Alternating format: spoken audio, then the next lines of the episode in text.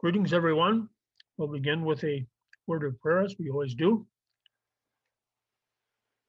Father in heaven, we give you thanks this evening for the book of Ephesians that you have given us. A book that reminds us of the great wealth that we have in Jesus Christ. So, in a world and in a country where we find ourselves increasingly alienated from many people who despise us and oppose us and want to uh, frankly do away with us. But we ask that you would help us to appreciate the wealth, the riches that we do have in Jesus Christ. As we are reminded in this book, we also thank you for the practical instructions that it gives us about how to conduct ourselves in community and how to conduct our family relationship, relationships. We thank you for these instructions, instructions that are just as relevant and just as practical today as they were in the first century. Thank you for that. We ask that you would help us to appreciate both this, this uh, teaching about the wealth that we have in Jesus Christ and also the instructions that he has given us. So we ask that you will be with us in our study tonight. In Jesus' name, amen. So tonight we'll be looking at Ephesians, Jesus Christ, our all in all.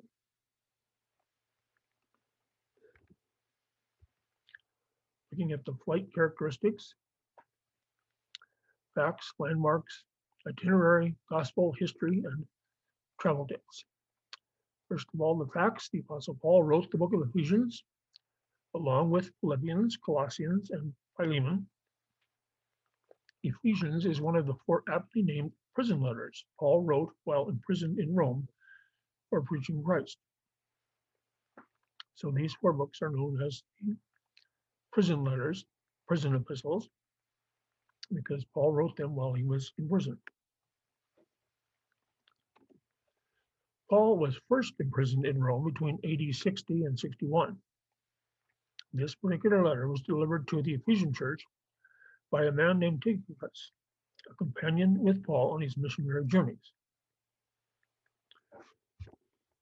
And we will see next week that Tychicus also delivered the epistle to the Colossians.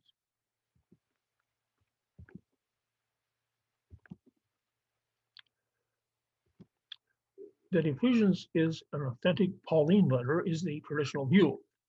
But in modern times, this has been widely denied. The view that Paul wrote it is supported by the following arguments.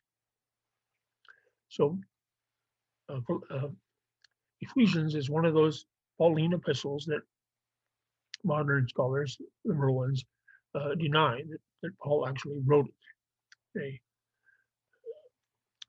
They would say that someone else wrote it, just using under the name of Paul. But the view that Paul wrote it is supported by the following arguments. First of all, the internal evidence.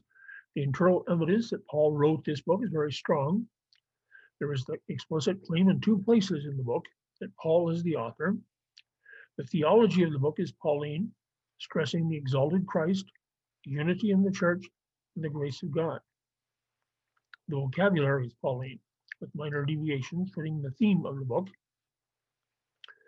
The liberal scholars, of course, always uh, make much of the fact that there there can be differences in in the vocabulary that's used in a book, but that is simply due to the fact that the books serve different purposes.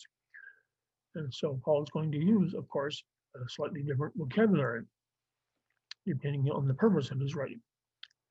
In fact, the style is more Pauline than any imitators could have been. The use of a pseudonym was not practiced by early Christians. Christians in the first century did not write books claiming to be someone that they were not.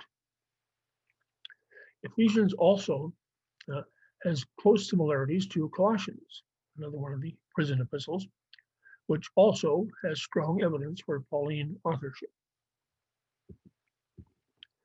external evidence, the evidence from other sources, also supports Paul's authorship. The earliest manuscripts of the book all bear Paul's name, indicating that was it was accepted in- into the canon of scripture as a work of Paul. The early fathers support Paul's authorship. Citations from this book with Paul's name on it are found in both Ignatius and Polycarp, among the earliest fathers, and all the other main fathers from Irenaeus to Augustine after them. There are some different views on when and where uh, Ephesians was written. I mentioned the the most common belief, I think, is that it was written while Paul was imprisoned in Rome. But there are some other views, and I'll just briefly go through those other views. There are three views as to the place and time of writing of Ephesians. During the Caesarea incarceration, during the Ephesian, Ephesian imprisonment, or while Paul was at Rome. First of all, the Caesarea incarceration. Remember that Paul was uh, taken into custody in, in Jerusalem and then he was moved to Caesarea.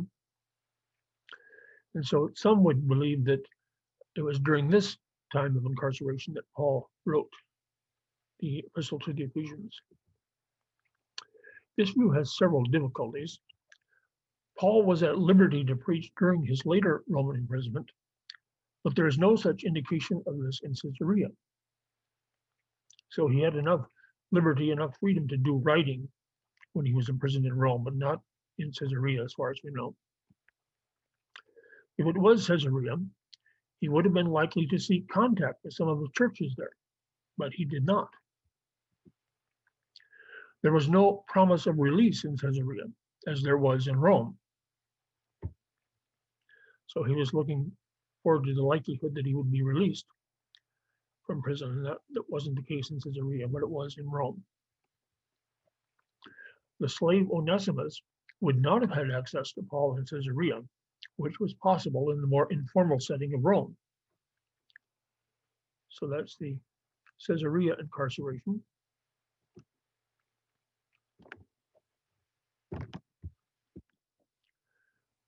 The Ephesian imprisonment.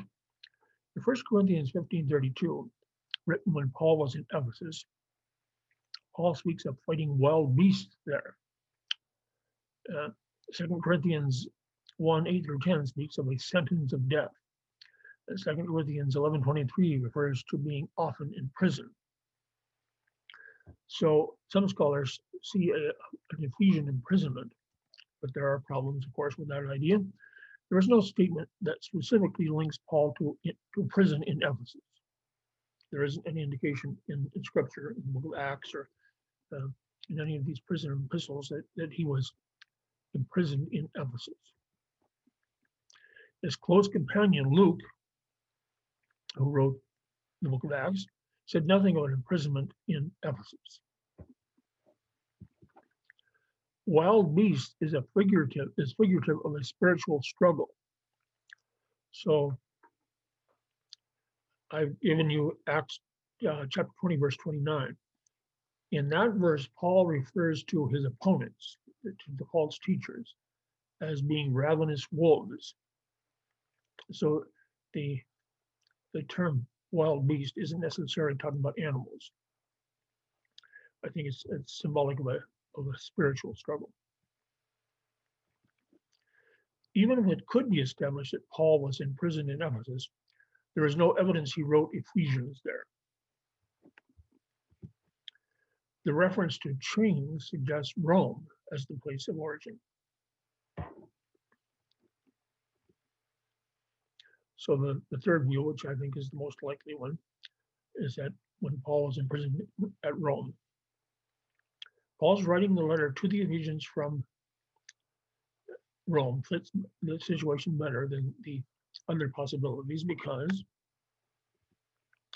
he speaks of a palace guard. He refers to Caesar's household. He has freedom to preach there. The conditions of disunity in the church at this period. Yeah, the ecclesiological emphasis fits with Colossians, which was written at the same time.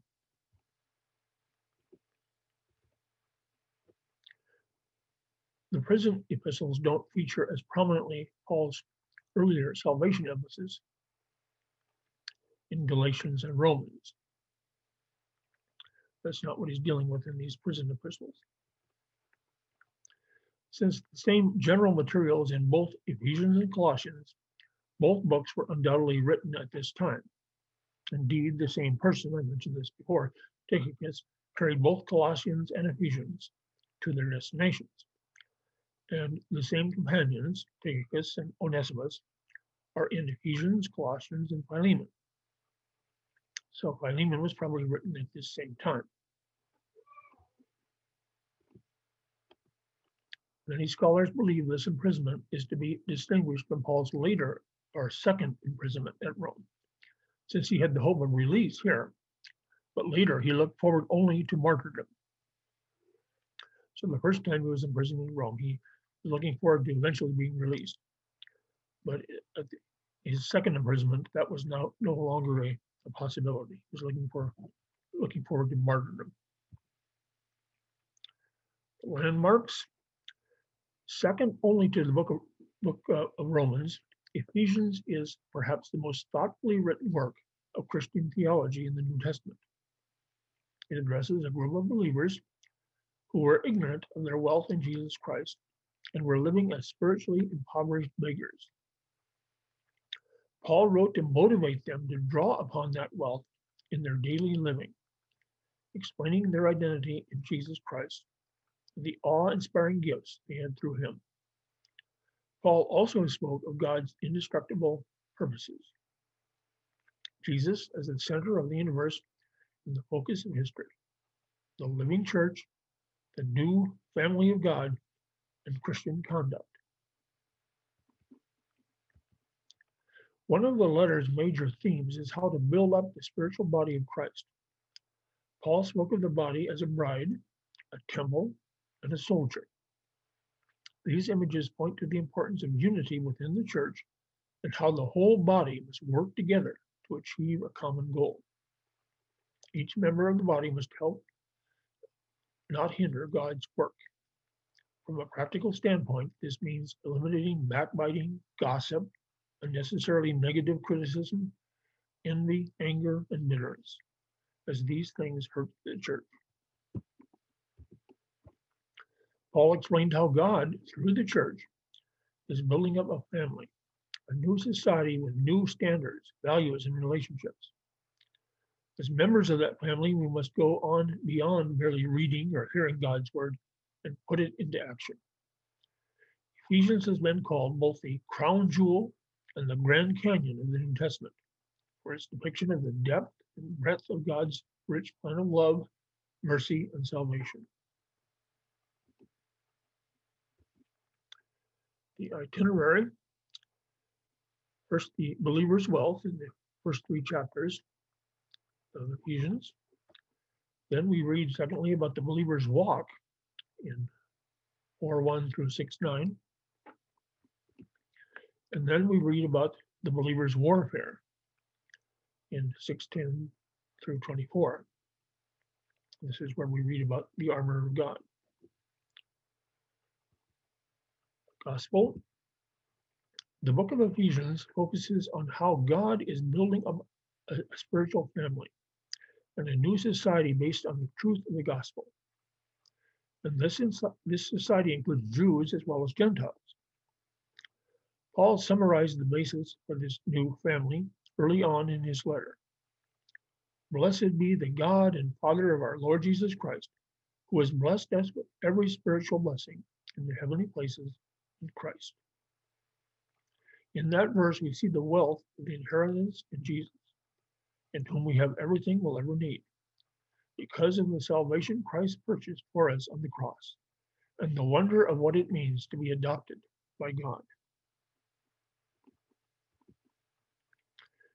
Throughout the rest of his letter, Paul expounded on that theme, preaching what he called the unsearchable riches of Christ. Though these unsearchable riches are something you have to take on faith, Paul made it clear that people come into the family of God according to the eternal purpose, which he accomplished in Christ Jesus our Lord, in whom we have boldness and access with confidence through faith in Him. The wonder and wealth of faith in Christ includes these simple but mind blowing facts. God chose you, adopted you, and redeemed you. Because He picked you and then He placed you in His new community, you have eternal life to look forward to, as well as abundant spiritual life available to you right now. History The city of Ephesus was a great Roman commercial port along the coast of the Aegean Sea, located in what is now the country of Turkey. Ephesus boasted theaters, a library, a school of philosophy, and the temple of Artemis, uh, or Diana, depending on whether you want to, want to use the, the Greek or the, the Roman name. One of the seven wonders of the ancient world. Paul visited Ephesus during his second missionary journey and stayed for almost three years.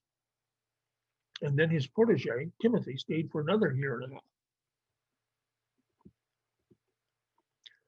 Jesus wrote a little postcard to the Ephesian church through the Apostle John in Revelation, stating that though they had tested false apostles and persevered, they had left their first love.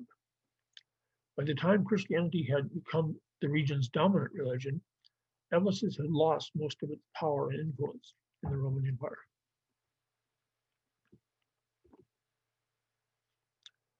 Here's a map of the Ephesus region.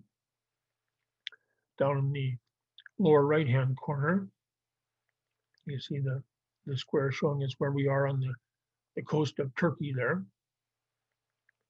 And there's Ephesus on the, on the coast.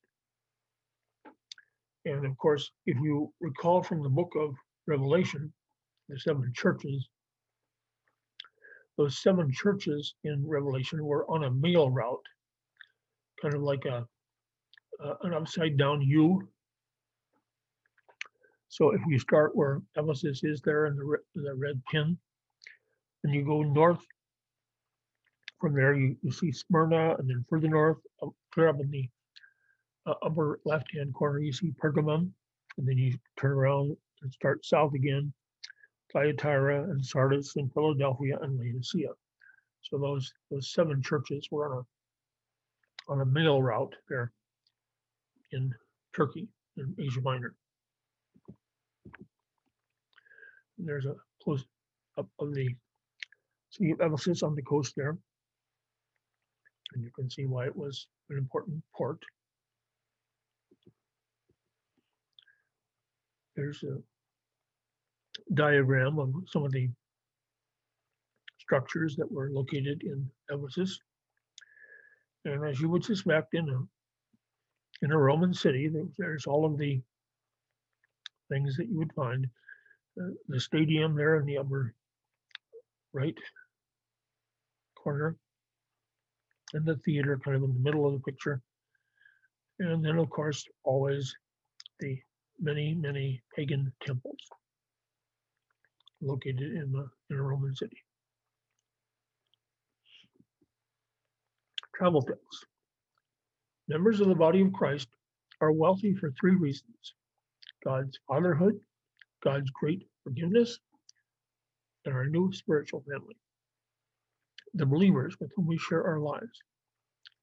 It can sometimes be challenging to work with other Christians, but what an amazing comfort and resource God has given us in each other. Through Christ, we are able to love, pray for, encourage, commiserate with, and hold each other accountable. Jesus is our foundation, strength, and unity.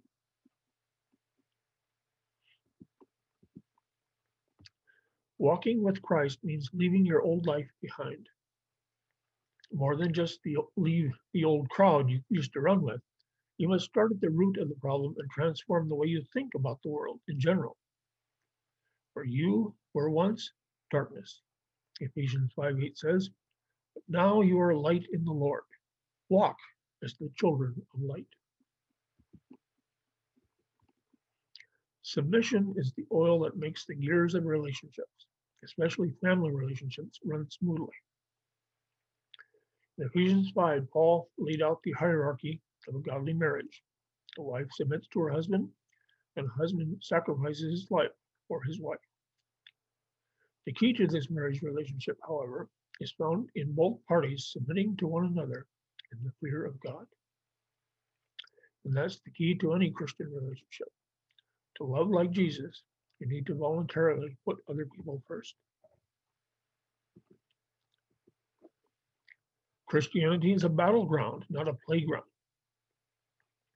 Regardless of your political or philosophical thoughts about war, you cannot be a spiritual pacifist or you will fall. You need to realize that when you became a believer, you defected from the kingdom of darkness and made the devil your enemy. The good news is that God Himself has provided you spiritual weapons to use against that enemy. Now we'll look at a few contrasts with other portions of Scripture. First of all, a contrast with Colossians, which we'll be looking at next week. Colossians is uh, more polemical. In other words, it's arguing for one position and against the opposite position. Whereas Ephesians is more irenic. In other words, it's promoting peace and harmony. In Colossians, we read about Christ over the cosmos, but in Ephesians, we read about Christ over the church. Colossians, uh, we read about heresy. Its emphasis is on the head, on Jesus Christ. In Ephesians, it's about unity, and the emphasis is on the body of Christ. Contrasting Ephesians with the Gospels, the Gospels, of course, emphasize the physical body of Christ, his humiliation. Ephesians concentrates on the mystical body of Christ, in other words, the church, and emphasizes his glorification. Contrast with Corinthians. Corinthians, the emphasis is on the local church, the visible church. Whereas in Ephesians, the emphasis is on the universal church, the invisible church. So let's take look quickly at uh, some of the differences between the universal church and the local church. Universal church, of course, there's only one universal church, but there are many local churches, of course. The universal church is a spiritual organism. The local church is an organization. It has to be a, a, an organization for administrative purposes. There has to be a structure. Um, many people today, especially young people, will say, "Well, I, I don't, I don't like uh, organized religion," and my comeback to that is always, "Oh, so you like disorganized religion?" For the uh, Universal Church, uh, only saved members are in the Universal Church because, of course, Christ knows who his people are. He knows those who are truly saved in the local church, because we do not have perfect knowledge, uh, there are bound to be some members of the local church uh, who are not saved, who are not Christians. But we can't, we have no way of knowing that at the time. So we have to take them at their word and, and uh, uh assume that they are Christians until they prove otherwise. The Universal Church, uh, both the dead and the living members, Christians, are part of the Universal Church. Of course, in the local church, we only consider the living members to be uh, members of the church because obviously, once people are deceased, once they pass away, they aren't able to participate in the activities of the local church. With the universe, universal church, we are looking at the whole body of Christ. And with any local church, we're only looking at part of the body of Christ. Some more distinctions. For the universal church, Christ is the visible head in heaven. In the local church, Christ is the invisible head on earth. We, we say that Christ is the head of the church, even though we can't see him uh, in our church, but we believe that he is the head and that we are under him. In the universal church, there are no elders or deacons over the universal church, uh, but at the local level, at the local church, we have elders and deacons to administrate the affairs of the local church. In the local, in the universal church, there are no ordinances because there are no uh, ordinances that are handed down from above. But at the local church, we have two ordinances. We have baptism and we have the Lord's Supper. And they are administered in the local church. So, for example, with with uh, the Lord's Supper, in some local churches, uh, the congregants go forward to receive the communion elements, whereas in other churches, the congregants remain in their seats and the elements are brought to them. We are somewhat unusual in Gospel of Grace because we've done it both ways. But anyway, there's no there's no uh, universal church that tells you how and when to do communion. I mean, some churches do it on the first Sunday of the month, some churches do it on the last Sunday of the month. That is something that is done administratively at the local church level. It's not handed down from the universal church. Universal church, of course, has no denominations. They don't, there are no distinctions that are recognized between true Christians but at the local church level, there are many denominations, and I generally don't think that uh, denominations are necessarily a good thing. But uh, we have to recognize that there are different denominational distinctives in local churches. Finally, the universal church is indestructible. No power on earth is able to do away Satan is not able to do away with the universal church. But of course, at the local church level, a particular local church may be destroyed, may be dis- destructed. And of course, I think that has happened many times, of course, in uh, such places as, uh, as North Korea, where it may seem that the tyrants are prevailing uh, over the local church. But they are not able to destroy Christ's universal church. I found this kind of interesting about the book of Ephesians, the four bodily positions of the believer. First of all, seated in Christ, chapters 1 and 2, and raised us up together and made us sit together in the heavenly places in Christ Jesus kneeling before Christ, chapter 3. For this reason, I bow my knees to the Father of our Lord Jesus Christ. Walking for Christ, chapters 4 and 5. I beseech you to walk worthy of the calling with which you were called. And finally, standing for Christ, chapter 6. Put on the whole armor of God that you may be able to stand against the wiles of the devil. So I thought that was kind of interesting how the book of Ephesians is, is uh, organized around those different bodily positions of the believer.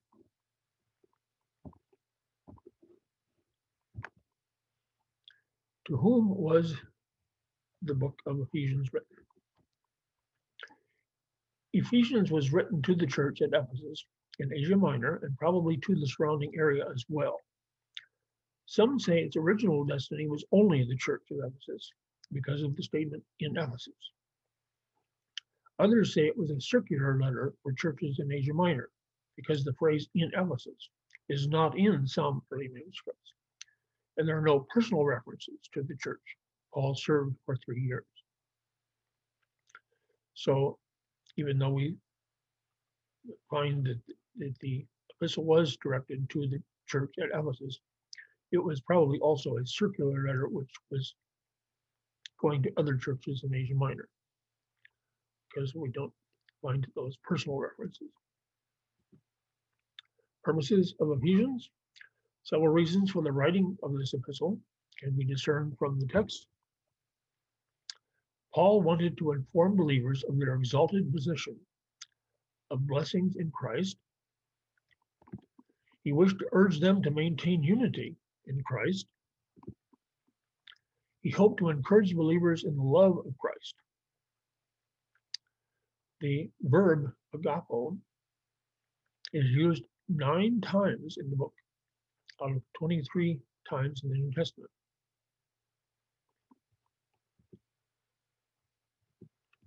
Paul desired to encourage believers to stand for Christ. He wanted to set forth the divine purposes in Christ of the mystery involving Christ.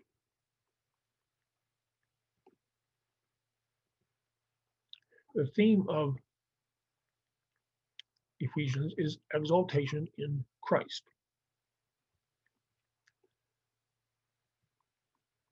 Something is a little different about the epistle to the Ephesians. Unlike most of Paul's letters, Ephesians seems not to have been written in response to a particular circumstance or controversy. That was often the case with Paul's writings to the churches. He wrote to deal with a particular situation. That doesn't seem to be the case here uh, in Ephesians.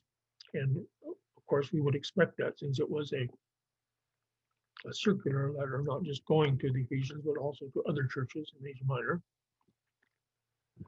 Key verse in Ephesians Blessed be the God and Father of our Lord Jesus Christ, who has blessed us with every spiritual blessing in the heavenly places in Christ. So now let's look at the, the text of Ephesians. After a greeting, Paul launches into a doxology of praise. Praise to God for spiritual blessings in Christ in the heavenly realms. That is to say, the union of believers with Christ entails a share in his heavenly exaltation, as well as in his earthly death, burial, and resurrection. The doxology delineates the parts played in salvation by all three members of the Trinity. The Father chose believers, that's the doctrine of election. The Son redeemed them. The Holy Spirit sealed them. That is, the gift of the Spirit is God's down payment or guarantee that He will complete their salvation at the return of Christ. Following the doxology is a thanksgiving and prayer that believers may comprehend and appreciate the immensity of God's grace and wisdom. To help his audience appreciate this immensity of God's grace, Paul contrasts their domination by sin before conversion and their freedom from that tyranny after conversion. He also emphasizes that salvation is wholly unearned. It comes by God's grace through faith apart from meritorious good works. God's action does produce good works, but they are a consequence rather than a means of salvation. His grace reveals itself especially in the redemption of Gentiles from paganism and in their unity with Jews in the church. As we saw in Romans, they are grafted in. The dividing wall of hostility between the two groups, symbolized by the wall in the temple courtyards beyond which Gentiles were not allowed to go, does not exist in the church. Archaeologists have found uh, the remains of that barrier they, have seen a, a, sign which warns Gentiles, don't go beyond this point or uh, upon pain of death. So at the Temple Mount, and the Temple complex, there was a division between Jew and Gentile. But that does not exist in the church. It's been taken away. Alternatively, the dividing wall represents the old barrier between God and human beings, now broken down by Christ. But however grand the plan of salvation, Paul and his audience faced the unpleasant reality of present persecution. He writes that his awareness of divine grace and of his privilege in spreading the good news prevents discouragement. Similar awareness on the part of his audience will also prevent their discouragement. The section therefore closes with another doxology and prayer that the audience may be stabilized by increased spiritual knowledge.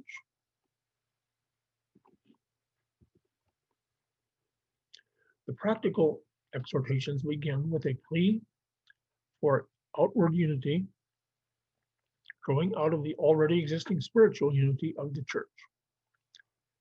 Yet this unity includes a diversity of function for the growth of the body or church. Each believer has a ministerial function.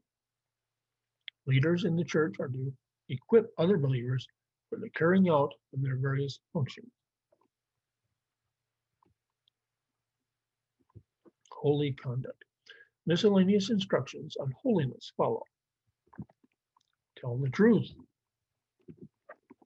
Be righteously indignant when necessary, but do not sin by failing to control your anger.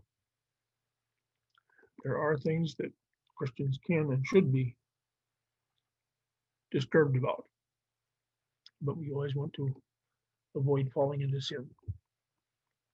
Do not steal. Avoid obscene speech and risque humor. The section closes with a metrical triplet that may have come from an early baptismal hymn sung at the moment of rising from the water. Awake, sleeper, and rise from the dead, and the Christ will shine on you.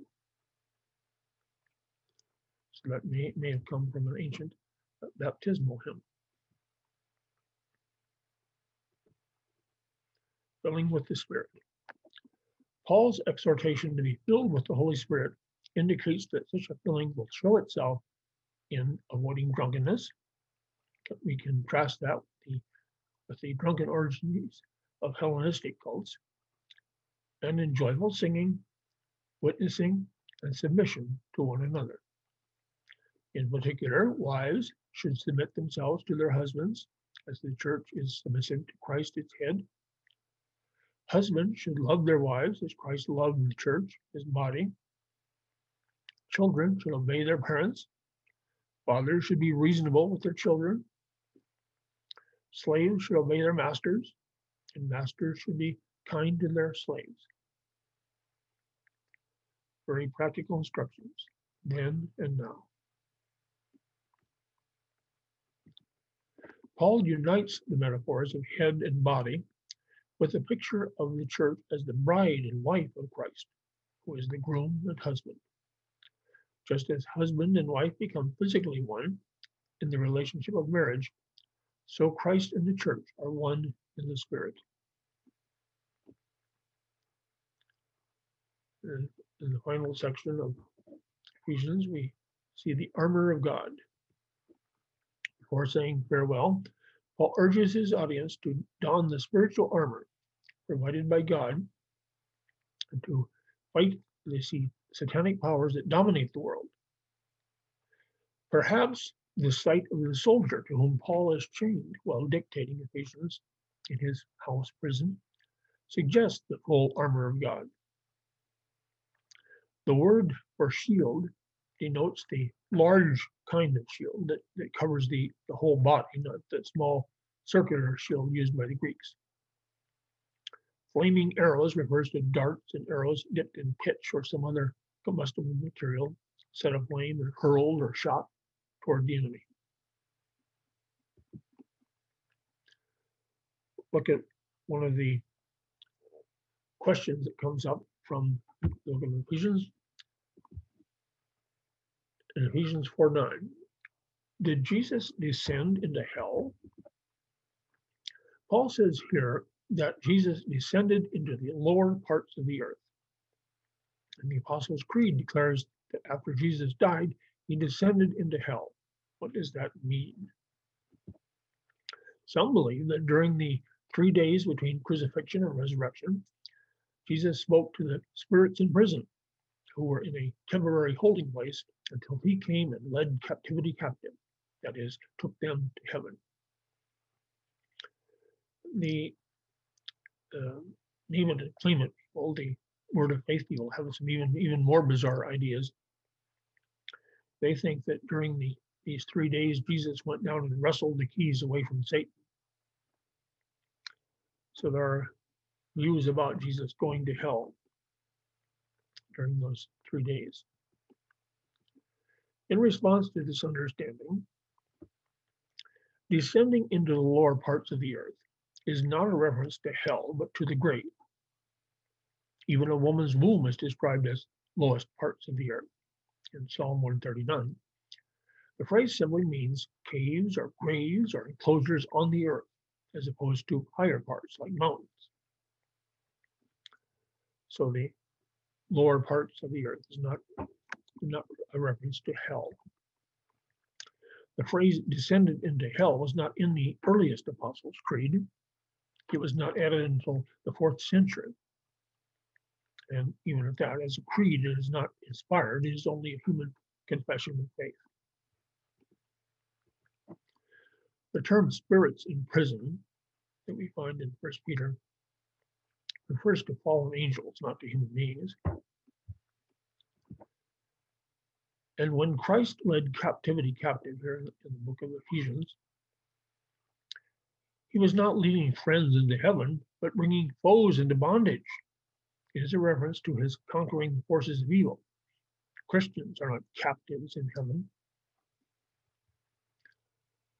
So that is our answer to the idea that Jesus descended into hell. Finally, you look at the contributions of Ephesians, and there are many. The letter begins with the section putting strong emphasis on the divine action in bringing salvation. Paul refers to the spiritual blessings in Christ that believers enjoy, and goes on to speak of God as having chosen these believers before the creation of the world. Their salvation did not take place because they earned it, but because God planned it. A truth that is otherwise expressed in terms of predestination, that is linked with God's will and pleasure, and again with his plan. This opening also includes references to sonship through Christ, redemption through his blood, and sealing with the Holy Spirit. This massive emphasis on the place of the divine is expanded continuing reference with continuing references to grace. Christ's saving work is stressed in the opening, a work that has significant implications for Christology. This emphasis persists throughout the letter.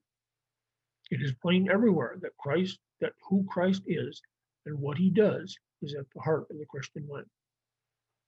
It is he who brings about the reconciliation of Jew and Gentile in the church in the notable section on the breaking down of hostility and the making of peace between them. Christ himself is our peace. This is more than the overcoming of human hostility. Part of Christ's work is to bring unity to all things in heaven and on earth under Christ. The powers in the heavenly realms are to know the manifold wisdom of God through the church. There is an importance in Christ's saving work that we cannot fathom. And there is an importance in the very existence of the church that we are not able fully to comprehend. Ephesians emphasizes the importance of the Christian's growth in knowledge. This is expressed in a variety of ways. Sometimes it comes out in simple statements about knowledge. That's when Paul says that God made known to us the mystery, the mystery of the gospel. Mystery, mysterion, does not mean something difficult to work out, as we use the term in our language but something impossible to work out until God discloses it. So we usually think of, of mystery as something that's uh, can't be known or is difficult to know. But in the New Testament, this word mystery, mysterion, is talking about something that previously was unknown in the Old Testament, but now God has revealed it. God has made it understandable. So whenever you hear some uh, modern day Bible teacher who says that he's discovered some secret, some mystery that hasn't been known for centuries, um, you should be very skeptical about that.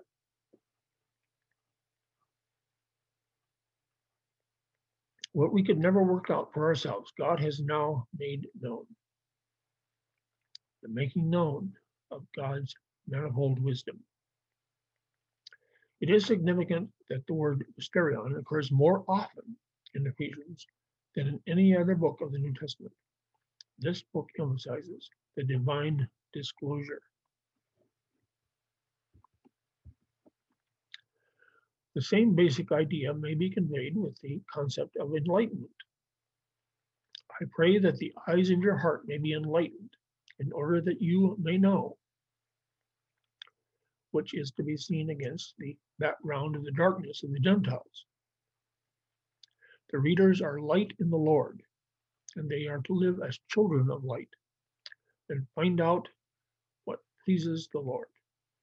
They are to understand what the Lord's will is no one who has grappled with the thought of this letter can doubt the importance of growing in knowledge.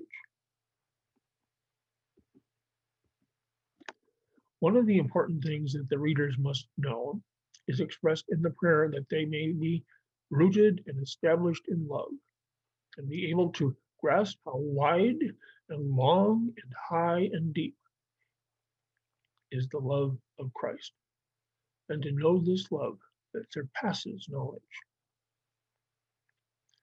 The word agape, love, occurs more often in this book than in any other in the New Testament, except, of course, uh, First Corinthians and First John. But it's right up there. The reader sees the wonderful thing that Christian love is and the importance of living in love in a world that knows so little of it. The church is a holy temple in the Lord, a building in which Christ is the chief cornerstone, and in which God lives by his Spirit. From another point of view, church members are both fellow citizens with God's people and also members of his household. A household that derives its name from the Father and has members in heaven as well as on earth. I mentioned that in regard to the universal church. And it includes both those Christians that are living now and the ones who have gone on before. The bringing of Gentiles as well as Jews into membership of the one body is explained as a mystery, a deep and hidden truth that none of us could have worked out, but that has now been revealed by God.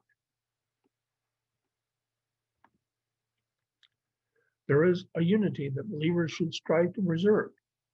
Indeed, Paul draws attention to a whole series of unities, including one Spirit, one Lord, one God and Father, one body and one hope, one faith, one baptism. Even though there are diverse gifts of apostles, prophets, and others in the church. Clearly, Paul wants his readers to catch the splendid vision of one church thoroughly united in the Lord. So it contains members of various races and is equipped by God to render significant service in this world. A considerable section of the letter is given over to an emphasis on the importance of lives lived in conformity with the salvation that God has given to believers. The kind of life the Gentiles live is contrasted with the new believer's life. The darkness of the old way is set over against the light there is in the Lord. This has important entailments for specific groups wives and husbands, children and parents, slaves and masters. While wives are to be subject, subject to their husbands, Paul has much more to say about the obligations marriage lays on husbands. They are to love their wives just as Christ loved the church. which at the least must mean self-sacrificially for their good. Such a love prevails over other ties, such as those that previously bound a man to his parents. This kind of love leads Paul to speak of a profound mystery. But I am talking about Christ and the church. The section on the Christian's armor is a further further incentive to wholehearted Christian service as well. As a reminder that there is full provision made for those who engage in Christian service.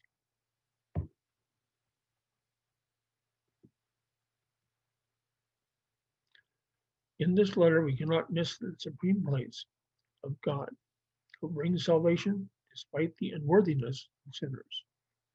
Nor can we overlook the greatness of Christ or the fact that the church, his body, occupies an important place in God's working out of his great purpose.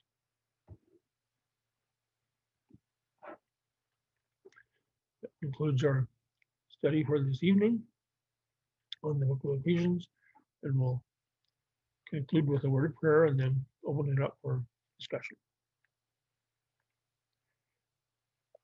Father, we thank you for this particular epistle, epistle to the Ephesians, an epistle which doesn't concentrate on a particular problem that was experienced by a particular local church, but lays out for us some very important theology, showing us how great our riches are that we have in Christ Jesus. Sometimes in this world, it seems like we are so impoverished and so held down and so oppressed. But we do have great riches in Christ. We can rejoice in that. We can be thankful for that. And we can also be thankful that you have given us practical instructions that we find in the book of Ephesians on how to conduct ourselves as Christians. We thank you for this. We ask that you would help us to be ever mindful of the riches that we have and help us to apply these instructions in our lives, in our daily lives. Thank you, and we ask this in Jesus' name. Amen.